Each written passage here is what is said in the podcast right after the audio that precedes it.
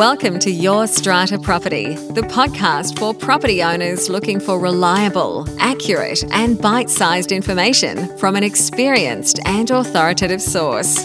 To access previous episodes and useful strata tips, go to www.yourstrataproperty.com.au.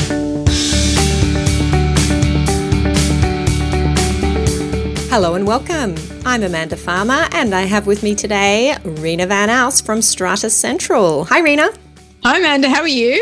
I'm doing very well. We are here for our regular catch up. We do this about once every couple of weeks. Rena co hosts with me on the podcast and we cover off our wins and challenges for the week. Rena, I'm going to ask you do you feel like you have had mainly wins or mainly challenges the last week? I would say in strata management, generally, it's mainly challenges. Yeah, it's uh, often hard to find the wins in the weeds of the challenges, but they are there and it's important to celebrate them, I think. So that's part of what we're doing here today.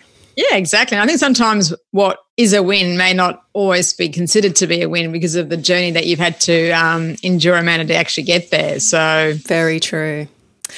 Now, Having said that, we're actually going to start with challenges this week. Rena, what has been your challenge you'd like to chat about?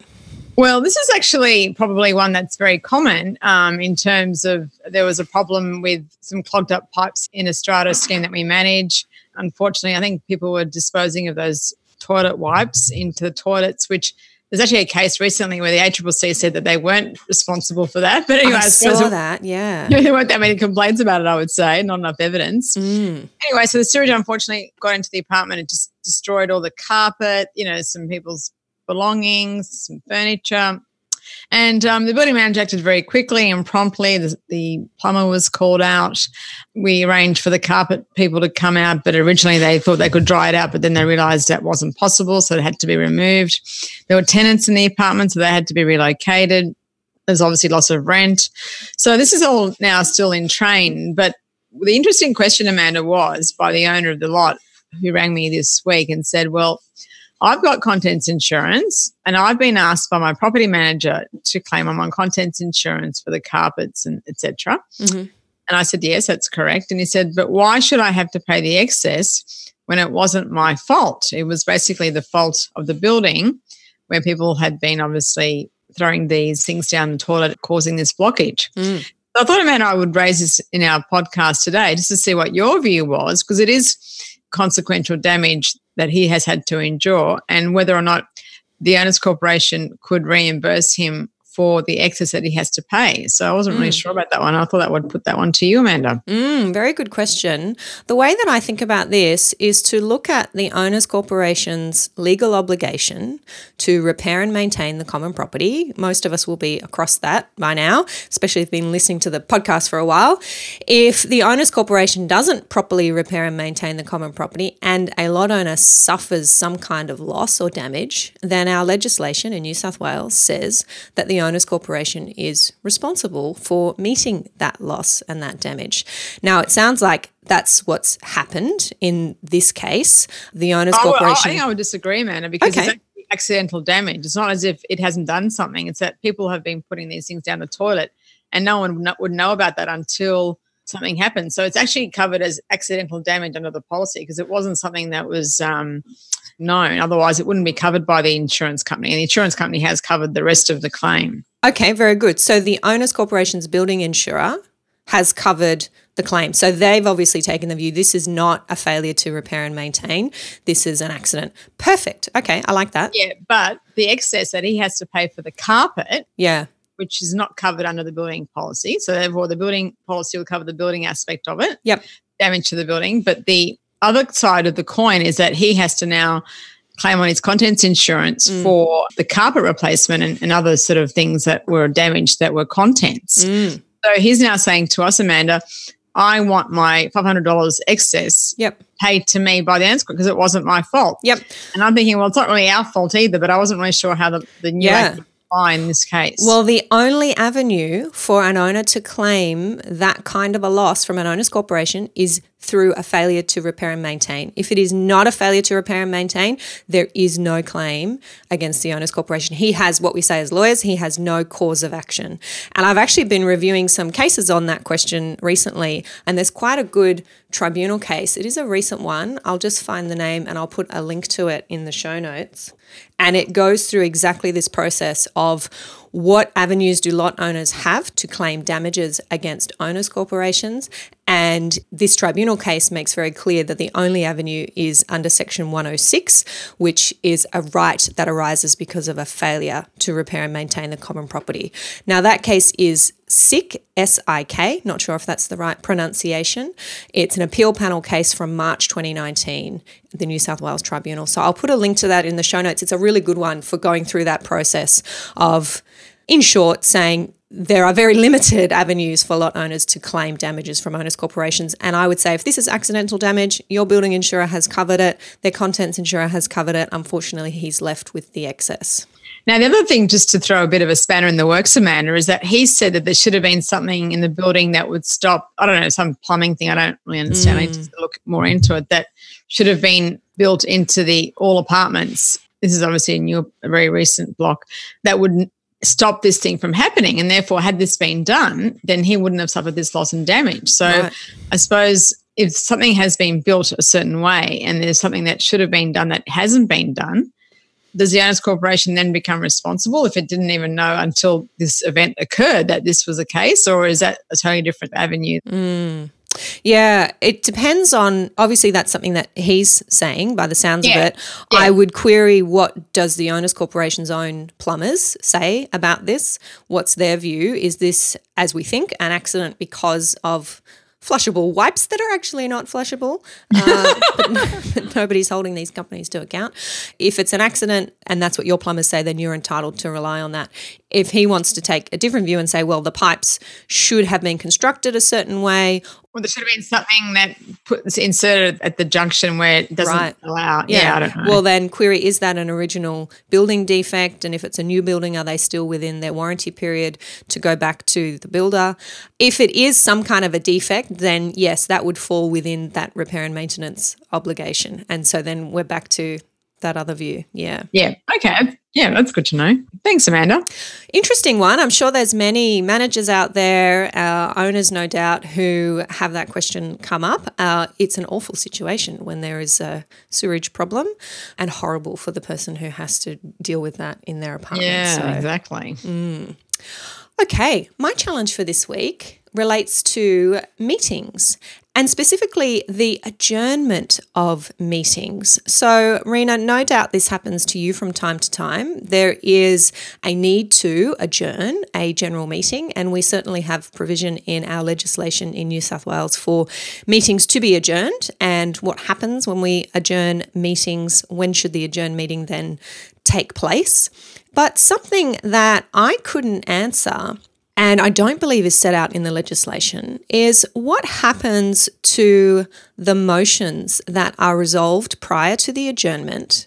Do they become actionable? Can the strata manager, the committee members actually take steps to do work that has been resolved to be done, for example, even though the meeting has not officially ended? It has actually been adjourned.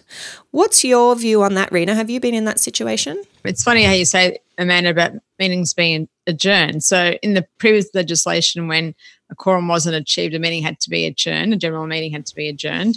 Actually, it was adjourned three times. So, the same meeting, general meeting had opened and went over like three or four months because there were issues originally arising out of a proxy that had been submitted, which allegedly had been forged. So the meeting was adjourned at the point that that forgery, in inverted commas, had been discovered. And then it was adjourned again for because there were so many issues and the, and so much discussion that unfortunately there was I think two or three hours had elapsed and we still hadn't completed the meeting. So my view is that you can still complete the resolutions that have been adopted because you had a quorum at that particular mm. time those motions were considered. The only caution I would add to that comment, Amanda, is that if a motion depends on a subsequent motion, let's say you're approving a quote, but you haven't yet approved the budget or you don't have enough money for it, then I suppose that would be the only caution I would say that you can't proceed until a subsequent motion has been adopted. Sometimes I find with managing agents and people in general or committee members that they they put motions in an order necessarily that's not sequential. So it's like putting the horse before the cart. So you really got to make sure that if you are adopting a particular quotation that you basically make sure that the budget has been approved. And I'll give you an example. I've got one coming up where they want to install solar panels, which obviously is a special resolution. It's an alteration to common property. So we have to make sure that that's passed first. But then the budget has to also be approved to allow that to be funded. So we have to put that motion before the budget. Not so that is very important that anything that's interdependent has to be approved prior to the actioning of any motions. But I don't believe that you can't action the motions because the meeting hasn't finished. Yeah, that was the view that I ended up taking when I thought that through. But one thing that I did point out to the person who was asking me this question is to be aware that the Strata Committee does not vacate its position until the end of the meeting. And our legislation says that. And I think, Rena, you and I talked about that a couple of episodes ago. Yeah. So query whether, if there are steps that need to be taken by the Strata Committee, who is the new strata committee, the old strata committee? Who are the legal committee members? Because even though you may have elected a new committee, if your meeting is then adjourned after that election has taken place and that motion is resolved, those new committee members have not taken up their positions. You still have the old committee because our legislation is express and it says that the committee members for the previous year only vacate at the end of the meeting. Yeah, and it makes sense, Amanda, because the chairperson doesn't stand down the minute the new committee election takes place. He or she continues to chair the meeting to its conclusion. Mm. So there might be things that the strata manager can do in the midst of, uh, well, while waiting for the adjourned meeting to take place, but it may be that the majority of things cannot happen because they require the new strata committee to take certain steps. I suppose the old strata committee could still do things. Mm. Well, I mean, I suppose it depends on what was on the agenda because a resolution of a general meeting can be delegated to the strata manager because the general meeting authority doesn't require the committee's consent in the first instance unless a matter there are steps the committee has to take to affect those mm. resolutions. So. Yeah. And I wonder if that's why we often see the election of the Strata Committee being one of the very last things that is on the agenda of an annual general meeting. I think that's a good course of action. Yeah, exactly. Okay, if you want to find out more about adjourning meetings in New South Wales, check out Clause 20 of Schedule 1 to our Strata Schemes Management Act. I'll put a link to that one in the show notes. Moving over to your win for this week, Rena. Yeah, this is actually quite a, really satisfying win, Amanda, because um, I've taken over a scheme where it's part of a BMC, and the strata scheme that, that we're managing is actually the majority entity. Even though, unfortunately, the way that the document was drafted was that voting rights are equal, even though the general split of the shared facilities is three to one in terms of contribution and allocation. Anyway, so we're now the strata managers. We've been managers since the end of last year, and the BMC manager is still the manager that was the manager that had been managing the strata schemes. And what had happened was there's a building manager and there are repairs that have to be done. And, and I keep telling the building manager, no, this is actually not a strata scheme um, responsibility. It's actually responsibility of the building management committee. So for those that don't understand what this means, it's when two or more entities share a service. So therefore, it's not solely just for the use of one entity. Both entities use this particular service. For example, a garage door where occupants of both buildings have car spaces in the garage. There's only one garage door that is there. So that is what we consider to be a shared facility because two entities are sharing the same garage door to get into their car spaces. Anyway, so we had the fire issue came up and other issues, and every single time I kept telling that building manager, no, that's not right. I'm not paying for this. It's got to be invoiced to the BMC. And then the BMC manager's telling him, no, she's wrong and that's not right. And and providing these clauses that weren't even relevant. But anyway, and so i have sort of felt I was in a situation where poor building manager was like, you know, the meat and the sandwich. And I know that I'm right because I manage a number of building management committees. So I do know how they sort of operate and the whole premise behind how they're constructed. Anyway, so I decided to actually write to the author of the document, the lawyer who actually drafted the SMS for the development. And basically, I just said, This is my interpretation. This is the, their interpretation. And can you please provide clarity? Because I thought if I went back to the author of the document, then that would hopefully dispel any issues arising out of the misinterpretation because there are invoices that have been paid by the strata scheme before we took over that are, that are actually mm. building management committee invoices. And so finally, yeah, the lawyer said, no, that what you're saying is correct. The clauses that the other manager was referring to don't apply in this instance. It applies to certain things, which was fairly obvious to me. But anyway, Mm.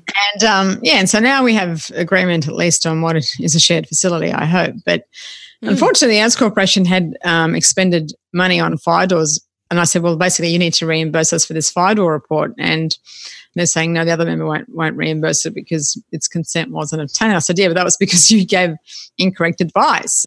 So now we're getting into this, the second part of the um, situation, but hopefully it'll be resolved. But yeah, so I suppose right. it, it's a very good win, Amanda. But I think that it just it probably opens another Pandora's box. For, I think for other schemes where perhaps the managing agent doesn't really understand how the, the document works. Mm. These complex titling structures can trip many of us up from time to time, and it is so, so important to go back to the document to work out who's responsible for what. And certainly in the case of a BMC, a Building Management Committee, the SMS, the Strata Management Statement, is a really important document. In that situation, Rena, are you just managing the BMC and there are other managers managing the Strata schemes? Oh, no, no. I'm only ma- managing the Strata plan who's a member of see. It actually is a majority member. There's it's paying for 75% of the cost amount because it actually has three times the number of, of lots in apartment. Yeah, sure. So the cost split is, is accurate. What's not accurate is the voting rights, which are equal. Mm. And then you have a manager that doesn't even understand how, how it works. Yeah. And I find that is just so common that these strata management statements are drafted in a way that is inherently unfair and they're so mm. difficult to change. Yeah. And difficult when you have different managers managing the entities and then a different manager managing the BMC, and you have these differences of opinion. It can be helpful to have different views, of course, different ways of management. And often, if there is conflict, it's important to have different representatives guiding the different entities. But yeah, you take the good with the bad, hey? But I think, Amanda, in this case, like the BMC manager was the manager for the strata plan initially. So that was like, but in a sense, if, if the manager doesn't understand what's covered by the building management committee and what's not, then the strata plan is paying more money than it should be paying. Yeah, well, therein lies the conflict because you mm. were pointing out a mistake on the part of the BMC manager who was then managing the strata scheme and having them overpay. For, exactly. Yeah. So you're never going to win that one, not without no, a fight. I mean, I have to now go back to all the invoices and oh, no. that's what I've been asked to do is to audit all the invoices, which is correct because in the day we're still paying our BMC levy, the amount that's been um, raised in accordance with the BMC meeting, but the apportionment of those costs and inclusion of them is incorrect. So yeah, so work out how many thousands or tens of thousands or who knows even hundreds of thousands of dollars you've overpaid, and then make that commercial decision as to whether it's worth pursuing. Exactly. All right. Thank you for sharing that one, Rena. Let us know how it all works out. Yeah, I will. The win that I want to bring to the table this week relates to this interesting question, which a number of managers are probably across. How are our older schemes, our pre 1974 schemes, different to our newer schemes, in particular when it comes to the boundaries between lot property and common property. Now, this is a question that has received lots and lots of attention inside our member forum at the moment. And it was such a great conversation. I thought I'd bring it to the podcast. And no doubt there are some of you out there who have no idea what I'm talking about. And this will be an educational session for you. So, what happens with our older schemes, and it's actually pre 1 July 1974, schemes that were registered pre 1 July 1974, they have different rules applying when it comes to the boundaries between lot property and common property. And that's because they fall under our 1961 Strata Titles Act. And there were some amendments when our Strata Scheme Development Act of 1973 came into force, and that came into force in 1974. And the transitional provisions around that legislation are a little bit confusing and they trip up many a manager, many a building. And whenever I have to look into this, I always have to go back and revise the legislation as well. But the general rule, which we talked about inside the member forum, is that where you have a boundary that separates part of a lot from another part of the same lot, that boundary, whether it's a wall, whether it's a balcony door, a window, a slab, if you have a terraced lot, so you've got an upstairs, downstairs, what is within that boundary is lot property. Now, that's unusual because under our newer legislation for our newer schemes, that boundary, the slab, the balcony window, the balcony door would actually be common property and the responsibility of the owners corporation. In these older schemes, it is lot property. Now, that is not the case where the boundary is separating the lot from another lot or the common property. So, where we have the balcony slab that's separating the lot on level three from the lot on level two, that slab is common property, just as it would be as we're used to in our newer schemes. So, the waterproof membrane, if there's any concrete cancer, even in our older schemes, that's going to be the responsibility of the owners corporation. The same applies to a balcony balustrade because that's essentially a wall that is separating the lot from generally the common property or outside of the strata scheme. The balustrade is going to be the responsibility of the owners corporation. Now, this came up in the forum because a strata manager had been confused about this and had been telling a lot owner that because you are a pre 1974 scheme, you're responsible for not only your balcony doors and windows, but your slab and your waterproof membrane and your balustrade. Really? yes. So we delved in some depth into this question, and I, together with some other experts in the forum, provided this guidance. Do you find it something that confuses buildings you're working with, Rena? And what do you think of my explanation? Please do jump in and clarify anything. Oh, no. I mean, you're, you're spot on the mark, Amanda. Exactly what you're saying is correct. In a sense, when you've got a window or a balcony door, that's what I think confuses people. But uh, to me, it's like it's when you understand how it works, where the boundary of the lot is, it's pretty much right on the edge of it, you know, upper surface, bottom, and right on the edge. Then I think it makes it, if you can visualize it in that way, I think it helps people understand um, what is common property and what is lot property.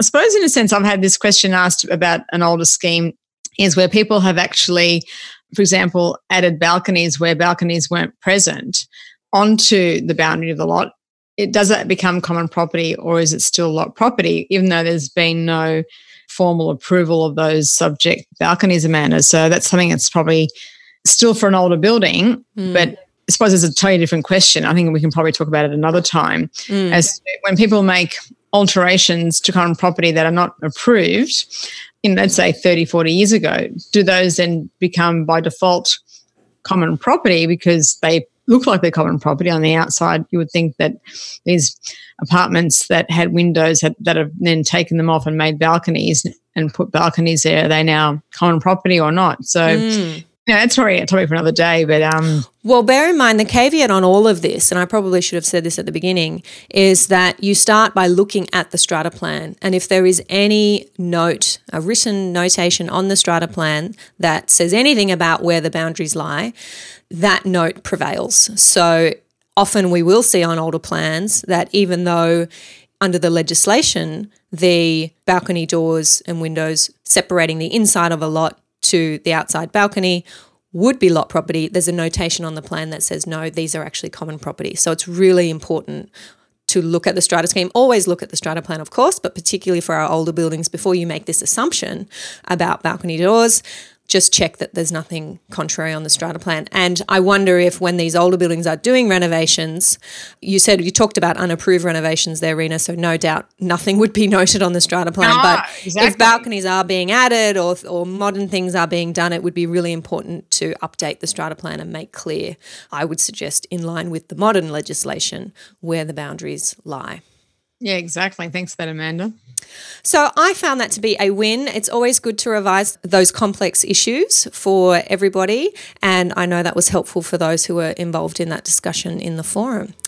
I think that is about it for this week, Rena. Anything to add? I think, Amanda, all good.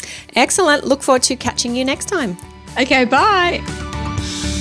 Thank you for listening to Your Strata Property, the podcast which consistently delivers to property owners reliable and accurate information about their strata property.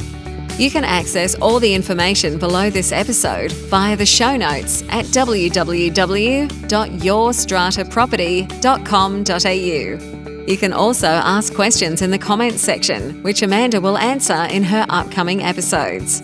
How can Amanda help you today?